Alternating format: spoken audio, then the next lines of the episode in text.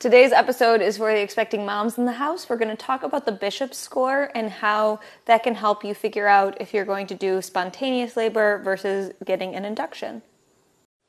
Hello, and welcome to Happy Healthy Human Radio. I'm your host, Samantha Attard, coming at you from the beautiful Washington, D.C.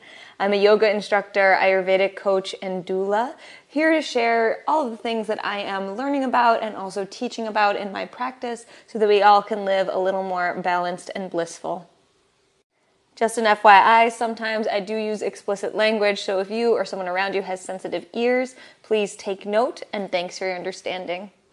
If you do like this podcast, I really appreciate it if you like it over on Anchor, leave a review on iTunes, or share with your friends so that more people can check it out and learn alongside us. So, today's episode is for anyone that is pregnant, uh, expecting a baby, anyone you know is pregnant, pass this along to them because it's a good little piece of information that uh, I wasn't aware of, that basically no pregnant woman I've ever talked to has ever heard about. Um, and and it's a really important one. This is called what's called the Bishop score, and this is a little score test that they can use to basically see how close your body is in, to going into labor naturally. So it's a measure of these different pieces of um, your cervix, your dilation, your effacement, the cervical position, and also how low the baby is sitting in your pelvis. And it can help decide how close your body is, like how much has the labor process actually started. So, why do we need this bishop score? What's the point of this? Well, there's kind of a funny thing that starts to happen around 34, 35, 36, 37 weeks. Uh, if you're the pregnant person, chances are you are a little excited, a little anxious. You're like, okay, I know this baby's coming soon, but I have no idea when. And the doctor has a little bit of that as well. But they're, I mean, well, of course, they're excited to see a beautiful, happy, healthy baby. They're also kind of, they have this deadline, right? So in their heads, they have this deadline because if the pregnant person goes past 41 weeks of pregnancy, most doctors will say, okay, automatically we have to induce you. So that means we have to give you drugs like Pitocin, which is a synthetic oxytocin, might give you prostaglandins, might even try to break uh, the bag of water, so breaking your water, um, in order to force labor to get started. And this is because there is some risks of going past about 42 weeks pregnancy. Uh, there's a higher risk of the baby um, being born stillbirth. It's about three in a thousand versus one in a thousand, but still the risk is higher. And there's also a higher risk of there being meconium present uh, in the bag of water. So that's when the baby has a bowel movement inside the mother. And sometimes the baby can actually aspirate this upon birth. So it's just not great when it happens, and it's more likely to happen after about 42 weeks pregnancy. So you can see how this all comes together. We have the pregnant person a little nervous about, oh my gosh, when is this crazy thing, this labor going to start? And a doctor that's saying, okay, great, yeah, it'll be really fun when it all happens, but man, it better happen before 41, 42 weeks because then, again, there's some higher risk and we're gonna do an induction. Now, where you end up with a little issue is the fact that due dates are not perfect. We do do some better due dating now with ultrasounds that can tell you the size of the baby when it's really young, about five, six weeks. Um, you can do some different tests to say, okay, very likely this is the actual due date of the baby.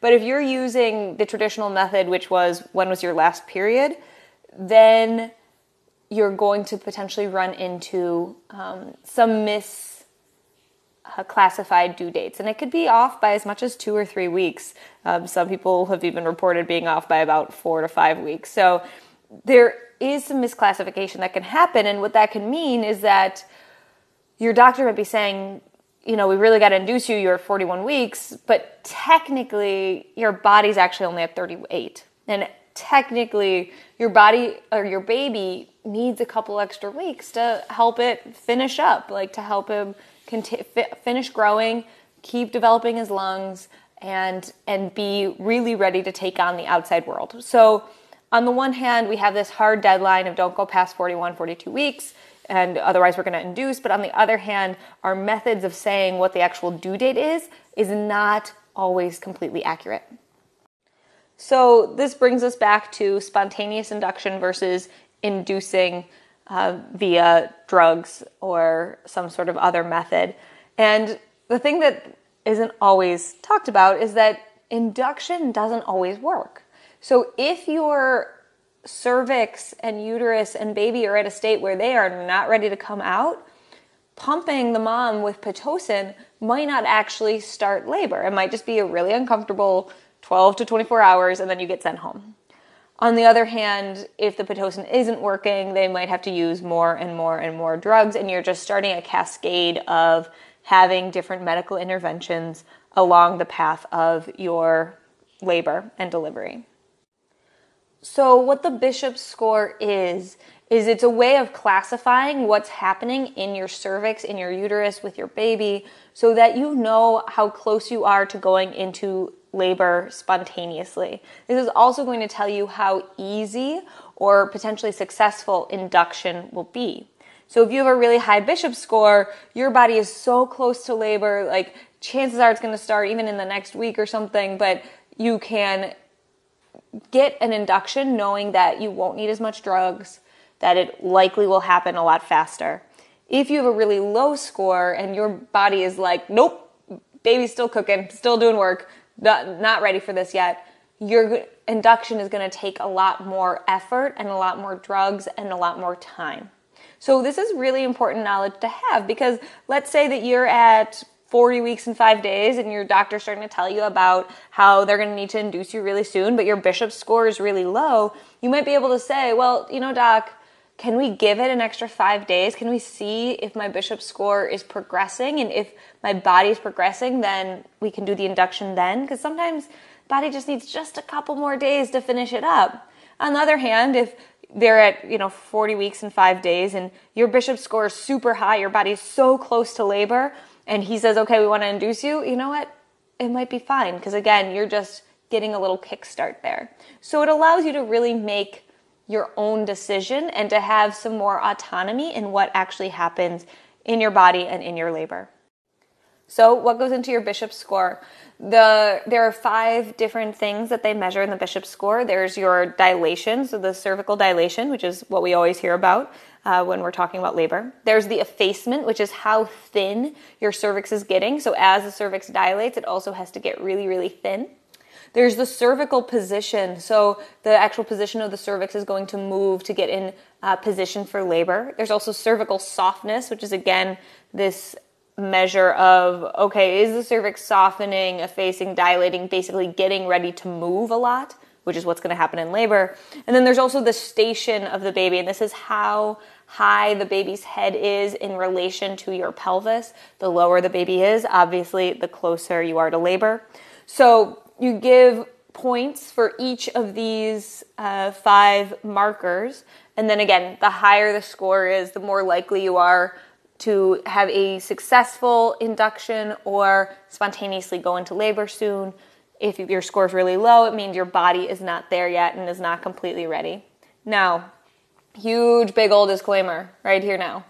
Uh, I am not your doctor. Please talk with your doctor. And of course, there are reasons why no matter what, your doctor's saying it's time to induce. And this could be that the fetus isn't growing well, um, maybe you have preeclampsia, uh, or, or some other medical condition that's making the doctor say it's time to induce. And at that point, kind of doesn't matter what your bishop score is. Obviously, follow what your doctor is telling you to do if there is a medical condition present.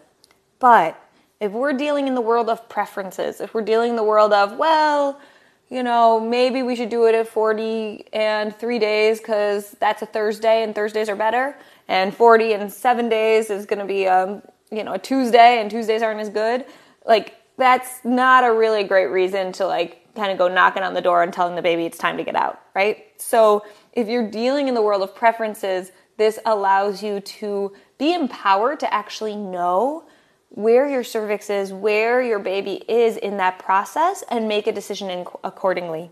In my doula training, you know, we always talk about informed consent, the idea that you can decide to do whatever you want to do, and I would love for you to do whatever you want to do, but you have to know the options that are there.